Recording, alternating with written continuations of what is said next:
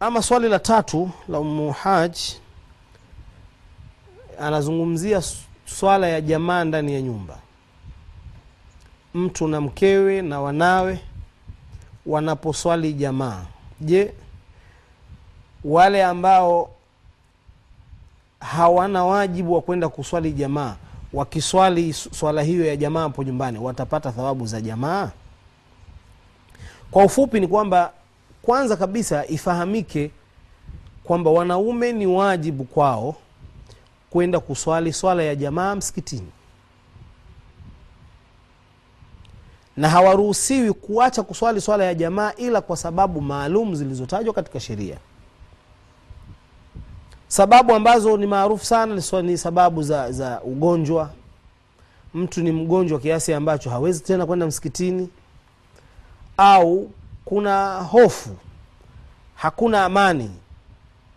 Sehemu dunia imevurugika mtu hata kutoka hapo kwenda hapo msikitini kwenda nyumba ya pili tu hawezi.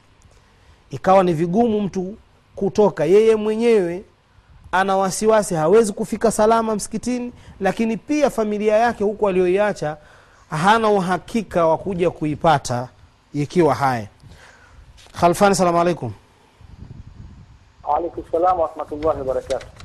naam Okay, niko na swali. ndio Mtu mwenye kutukana masahaba wale wane wa mtu akiwa akiwalani wale masahaba wane, Mas, huyo mtu anakuwa bado yuko ndani ya Uislamu au anakuwa ameshatoka? mtu akifanyaje Akitukana, akiwalani, akiwalani wale masahaba, masahaba kina Sayyidina Abubakar akiwa na walani, naam naam anakuwa bado angaliki ndani Uislamu au anakuwa ameshatoka? Nimekuelewa ndugu yangu na swali jingine E, na kama anasema kama hii Qur'ani haienei, huyo mtu vipi?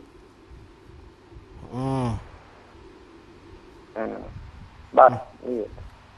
naam hiyo tu bwana. Basi inshallah umekuelewa ndugu yangu. Naam.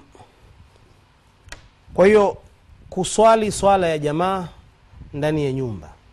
Tunasema kwamba mwanamme anatakiwa akaswali msikitini ila kwa dharura kama hizo ambazo zimetajwa na ziko sababu nyingi ambazo yani sababu za kisheria zipo ambazo zimetajwa na uislamu kwamba mtu anaweza akakosa jamaa.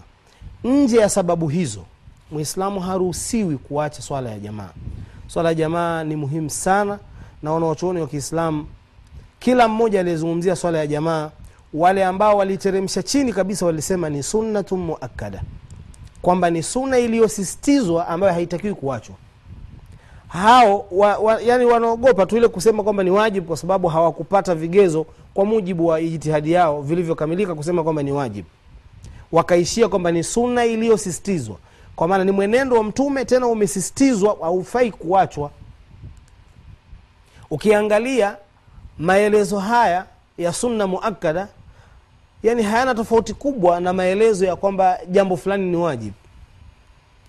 Kwa hiyo wanaume wanatakiwa kuswali swala ya jamaa. Ikitokea sasa imepatikana dharura zile za kisheria mtu akaamua kuswali nyumbani. Sasa aona sasa mimi naswali nyumbani kwa nini tena naswali peke yangu?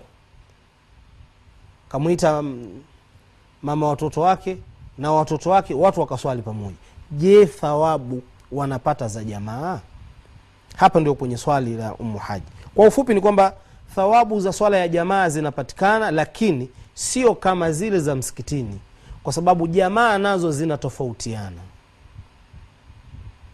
Jamaa iliyoswaliwa msikitini tena jamaa ya kwanza ni bora kuliko jamaa zote ambazo zitaswaliwa hata zitakazoswaliwa msikitini lakini baada ya jamaa ya kwanza haziwezi kufanana na ile jamaa ya kwanza.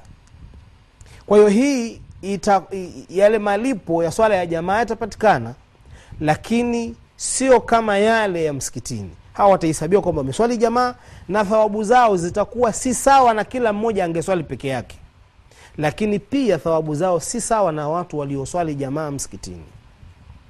Ila kuna jambo moja vile vile natakiwa lifahamike mtu ambaye ni kawaida yake kuswali msikitini kuswali jamaa haachi kuswali jamaa lakini kwa bahati mbaya zikatokea dharura ugonjwa au dharura kama hizo za hofu na nini akawa amekosa kwenda kuswali jamaa kwa sababu ya kitu kimemzuia kisheria.